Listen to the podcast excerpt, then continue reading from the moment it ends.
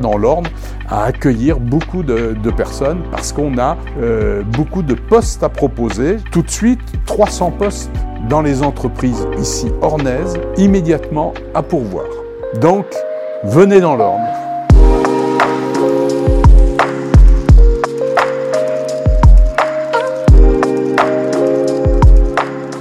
Si l'Orne a une image d'authenticité, si ce département normand est riche d'un patchwork de paysages et de belles traditions, l'Orne peut s'enorgueillir d'un tissu économique remarquable et vivant.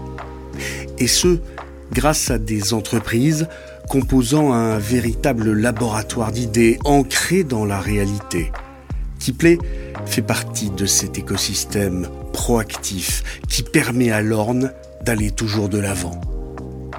Avec Marc Pradal, le PDG de Kipley, nous avons rendez-vous à Flair, dans son atelier de production.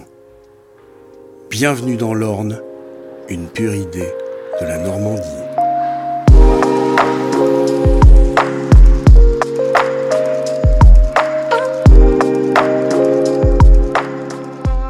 Bonjour Marc Pradal. Bonjour.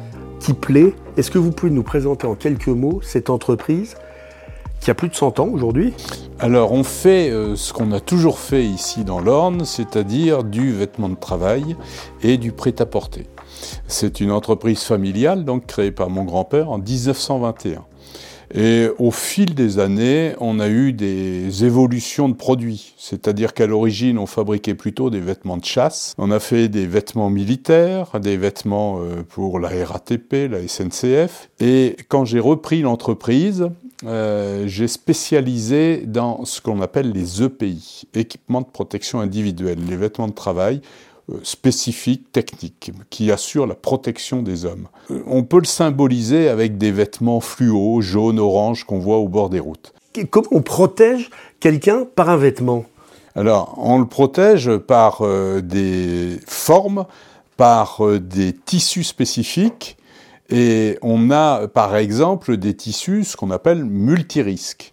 Ça va protéger contre le feu, contre la chaleur, euh, ça peut être des tissus aussi amagnétiques, des tissus antistatiques, euh, des tissus antiacides. Donc, euh, en fait, la, protection de l'homme est, importante sur son lieu de travail. Donc c'est en fait vous travaillez pour toutes les entreprises euh, du bâtiment. Tout à fait. On a dans notre panel de, clients alors beaucoup d'entreprises dans le dans le TP euh, parce que ce sont des gros utilisateurs de vêtements de travail. Mais on a aussi d'autres clients comme euh, Airbus qui font de la peinture industrielle et qui ont besoin de vêtements antistatiques. On a euh, des utilisateurs de grandes villes comme Bordeaux, Toulouse ou Paris, où on leur fait des vêtements spécifiques. Là, ce sont des vêtements plus de travail, vêtements image, ou des vêtements euh, anti-feu. Et ça, on va parler aussi du, prêt-à-porter, euh, parce que vous avez aussi décidé, j'allais dire, de revenir en fait aux vêtements de travail par le jean. Parce qu'au départ, c'est le, vêtement traditionnel euh, des chercheurs d'or. C'est étonnant et presque logique d'avoir euh, repris cette production. Oui, alors à l'origine, euh, le jean, puisqu'on est fabricant de jeans hein, pour le prêt-à-porter, c'est un vêtement de travail. Donc les chercheurs d'or à l'époque voulaient un vêtement qui soit résistant. Et à cette époque, c'est monsieur Levi's qui a conçu ce pantalon avec des rivets pour le renforcer, avec une petite poche, la cinquième poche, pour mettre aussi les pépites d'or.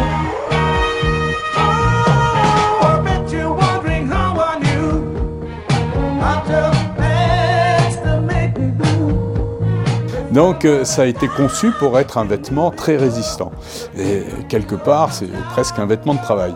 Et les caractéristiques du vêtement de travail et du jean, c'est d'avoir un type de couture, euh, résistant, euh, fait sur une machine spéciale. Et, donc c'est vraiment le savoir-faire de Kipley. Et d'ailleurs Kipley, c'est une entreprise qui est labellisée, donc EPV, e entreprise du patrimoine vivant. Il faut préciser à chaque fois que EPV, c'est un label qui est donné par le ministre de l'économie. Euh, intuitu personné, c'est pas du tout un truc qu'on achète, qu'on choisit. C'est un peu la légion d'honneur des entreprises, hein, ça. C'est le seul label d'État, en fait.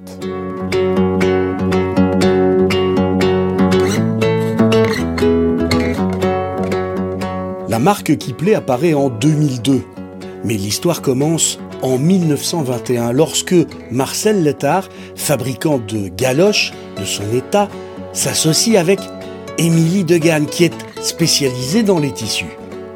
Leur réussite est impressionnante et à l'aube de la Deuxième Guerre mondiale, 900 personnes travaillent pour l'entreprise Letard de Gannes.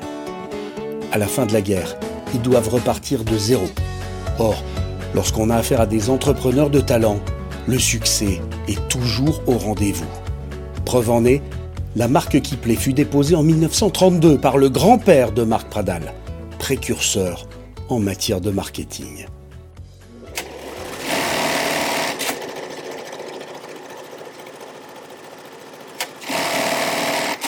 Mon grand-père avait euh, été assez visionnaire et déjà à l'époque, il voulait consacrer 5% de son chiffre d'affaires à la publicité. Et il, a, il avait créé avant, avant tout le monde finalement l'aspect VIP. Et il avait acheté une chasse en Sologne pour inviter ses clients parisiens.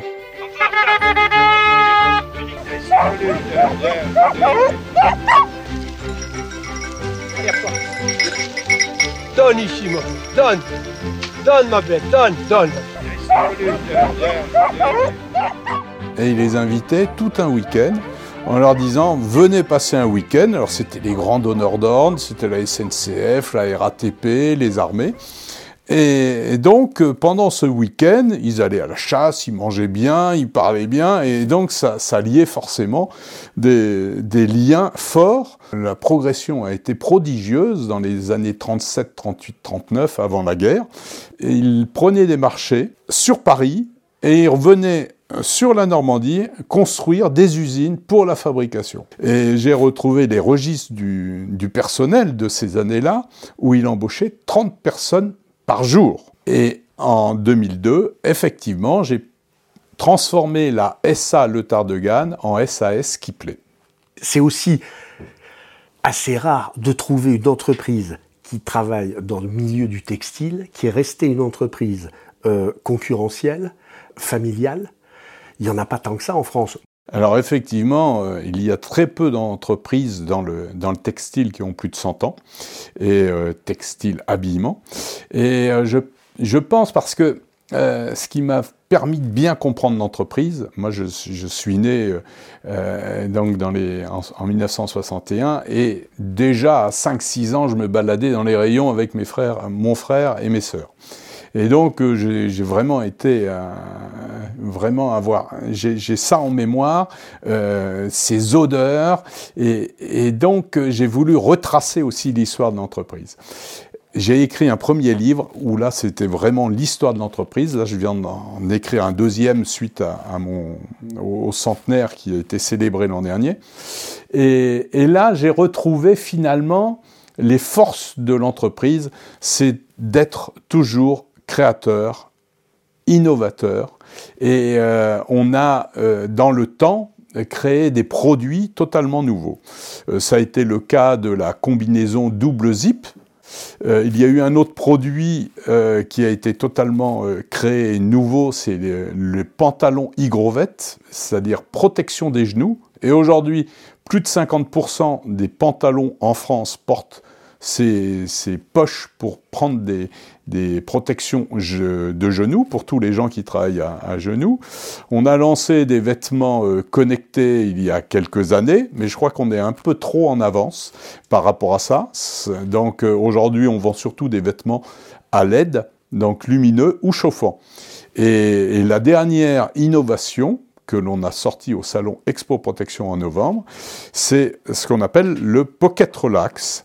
C'est avec un médecin la mise au point d'un gilet qui permet de soutenir les avant-bras, c'est-à-dire le haut du corps, et d'adopter une meilleure posture.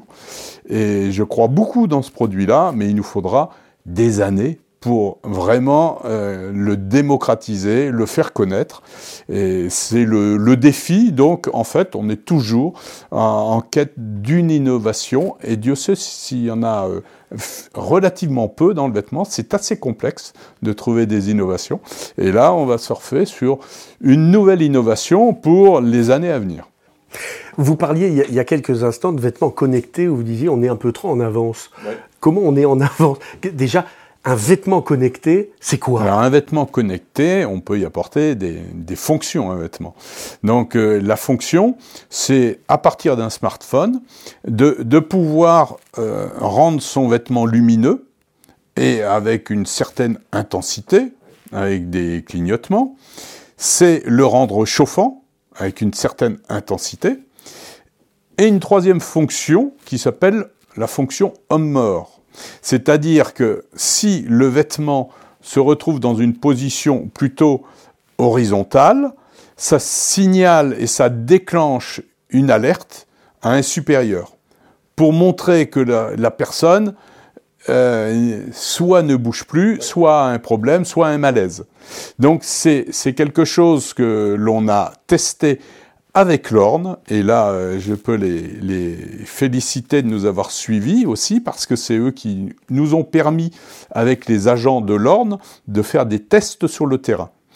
Alors là où je dis euh, qu'on est un peu en avance, on a une difficulté par rapport à ces vêtements connectés, c'est que le porteur de ce vêtement, euh, on va le localiser.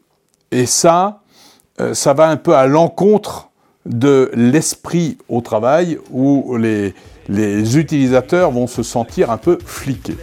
Donc ça a été le frein, mais dans le temps, je pense que ça, va évoluer parce que là, nous, on travaille sur la sécurité.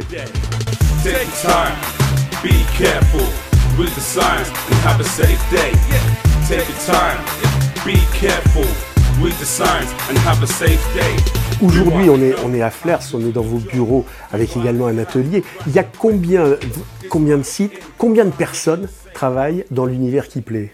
On est euh, sur 60 euh, personnes sur le site pour qui plaît. Euh, on a aussi un atelier en Tunisie. On a racheté une entreprise à, Flair qui fait du lavage industriel de vêtements de travail, donc où il y a sept salariés. Donc ça, fait un, ensemble en fait euh, de plus d'une centaine de, salariés au sein du groupe qui plaît. Il était évident pour vous, euh, depuis que vous êtes à la tête de cette maison, de, rester dans l'Orne. C'est quelque chose d'immuable aujourd'hui. C'est un atout euh, d'être né dans ce département, d'y rester, d'y travailler, de travailler avec le département être dans l'Orne, euh, c'est une qualité de vie exceptionnelle. C'est un premier point. Mais au-delà de ça, nous sommes industriels, ça apporte beaucoup d'avantages. Beaucoup d'avantages parce qu'il y a un enracinement euh, fort, parce qu'il y a aussi des collaborateurs qui sont attachés aussi à l'entreprise. Et ça, on essaie de le développer de plus en plus. et ça se fait naturellement. Et on a aussi une, euh, grande fidélité, aujourd'hui c'est important, des collaborateurs, alors que euh, dans, la proximité de l'entreprise, et ça c'est un point fort pour demain. Parce qu'aujourd'hui, il y a une grande volatilité euh, donc de chaque collaborateur qui se remet en question suite au Covid en se posant les questions. Qu'est-ce qu'il faudrait que je fasse, qu'est-ce que demain euh, euh, je, pourrais, euh, je pourrais déménager, je pourrais changer de métier? Et, et pour nous, finalement, c'est un axe fort d'être dans ce département où il fait bon vivre. C'est quand même un, atout incroyable. Après, on est très attaché à, notre département, à notre région, parce qu'on l'a toujours été, et on, on entretient des relations fortes avec euh, forcément les instances euh, locales et euh, départementales manifestement, d'après, au vu de, des, vêtements connectés, c'est un laboratoire d'idées aussi de, travailler dans ce département. Oui, et puis on a, euh, euh, de par le département qui est euh, quand même assez peu industrialisé, finalement on a l'avantage de se connaître bien, mieux, avec les entreprises départementales. Puis ça, ça permet aussi de ne pas être isolé. Et je pense que c'est plus facile de le faire dans l'ordre que de le faire dans des lieux avec plus de densité.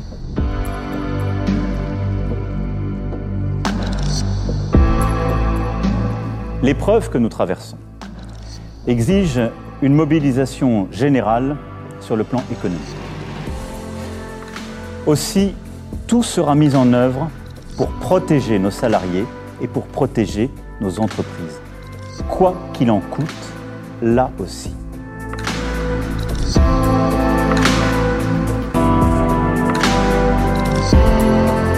On a, dès le 18 mars, arrêté la fabrication. On travaillait pour le slip français à cette époque. On les a prévenus et on leur a dit on va fabriquer des masques. C'est-à-dire que là, on a, du jour au lendemain, on s'est mis à fabriquer des masques. Et on a étudié le produit puisqu'il n'existait pas en France. Il avait disparu depuis les années 70. Et donc, euh, euh, on a été très impliqué et à, à, double niveau finalement. Au niveau de l'entreprise Kipley. Et là, on a pu fabriquer des masques et on a offert les premiers masques donc à la police, à l'hôpital de Flers, au département euh, aussi. Euh, et je me souviens d'une entreprise locale qui nous a remercié dix fois parce que on a pu les alimenter et ça a évité d'arrêter la production chez eux. Donc c'était essentiel pour nous de le faire, c'est la vocation des entreprises aussi. Donc on l'a fait sans réfléchir, et là ça a été une volonté commune de, l'encadrement, du chef d'entreprise et de l'encadrement. Et là on s'est mis à fabriquer des masques. Et on est allé plus loin, parce que finalement on a embauché des personnes, on a fait euh, des doubles équipes, ce qui n'existait plus depuis très très longtemps. Et on a retrouvé ce qu'on faisait dans les années 70, c'est-à-dire qu'on a trouvé des couturières à domicile. Et là, on en a recensé jusqu'à une cinquantaine, et des personnes qui ont travaillé dans un premier temps bénévolement, ensuite il y a eu une euh, certaine rémunération sous forme finalement de dons que l'on a fait à, des ESAT localement. Donc finalement, ça a été un élan du cœur assez formidable euh, qu'on a pu faire et on ne s'est pas posé la question. Après le, savoir-faire, on l'a trouvé. on a même travaillé au niveau national puisqu'à cette époque, j'étais président de fédération. Et là, on a été sollicité par le gouvernement, donc d'Agnès Pannier-Runacher, à cette époque et on a travaillé avec une petite équipe pour mobiliser les entreprises en France à fabriquer des masques et ça a été un gros succès puisqu'on a mobilisé 1450 entreprises. Donc euh, on a, recréé avec un laboratoire euh, français certifié qui s'appelle l'IFTH la mise au point du masque. Et puis, euh, après, on a pu générer ces millions de masques qui étaient nécessaires au pays. Ça aussi, c'est quelque chose, c'est le tissu humain et, de proximité dans l'ordre qui permet de, de, faire ça aussi rapidement, aussi efficacement et qui permet d'essaimer. Oui, tout à fait. là, euh, là, on a les relais directs aussi. On avait les, relais donc euh, directs avec le département, mais, mais aussi avec la région, qui s'était mobilisée aussi pour essayer de créer une plateforme pour valoriser et permettre la diffusion des masques plus facilement. Donc il y a eu une réaction et du département, mais aussi de la région.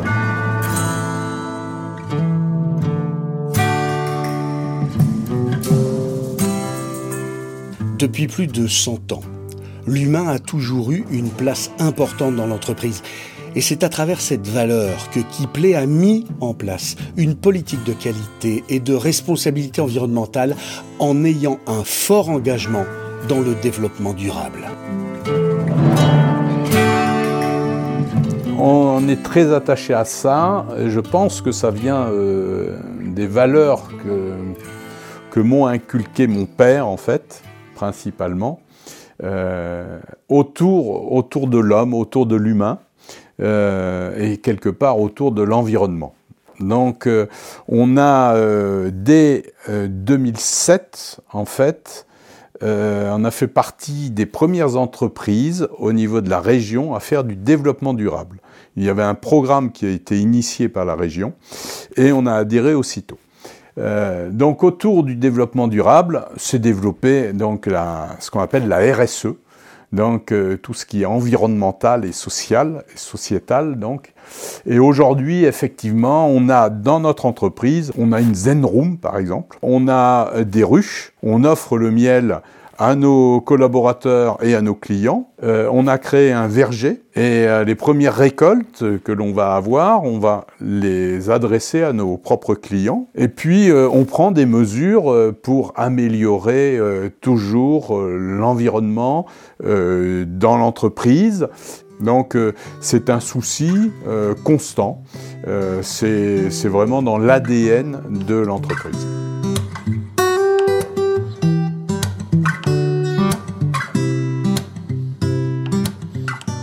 Point important lorsqu'on est entrepreneur en région, et en particulier dans l'Orne, la solidarité entre les entreprises. C'est ainsi que le tissu sociétal peut s'enrichir en générant des emplois. On a créé en fait euh, une association qui s'appelle le Tech Normandie, euh, qui est euh, principalement sur la, partie, la partie ouest de l'Orne. ça touche un petit peu le, département du Calvados. Et en fait, on, travaille sur des sujets pour le, futur. Le sujet aujourd'hui actuel des chefs d'entreprise ornais, c'est de faire, de trouver des collaborateurs pour intégrer nos entreprises. Euh, on parle beaucoup de pénurie de, main-d'œuvre aujourd'hui. Et, donc, nous, on a une réflexion pour communiquer euh, autour de nos entreprises et, communiquer le fait que l'on cherche effectivement à intégrer, à recruter, euh, à embaucher donc de nouveaux collaborateurs. C'est un des, un des soucis, un des défis actuels. donc qui, se, qui se pose à nous pour les deux, trois années à venir. Et donc, le message, c'est de venir dans l'Orne parce qu'on est bien. Il y a du travail et il fait bon vivre. On est, euh, on est disposé, nous en tout cas dans l'Orne, à accueillir beaucoup de, personnes parce qu'on a euh, beaucoup de postes à proposer. J'ai fait un tour des entreprises et il y a euh, tout de suite 300 postes dans les entreprises ici ornaises immédiatement à pourvoir. Donc, venez dans l'Orne.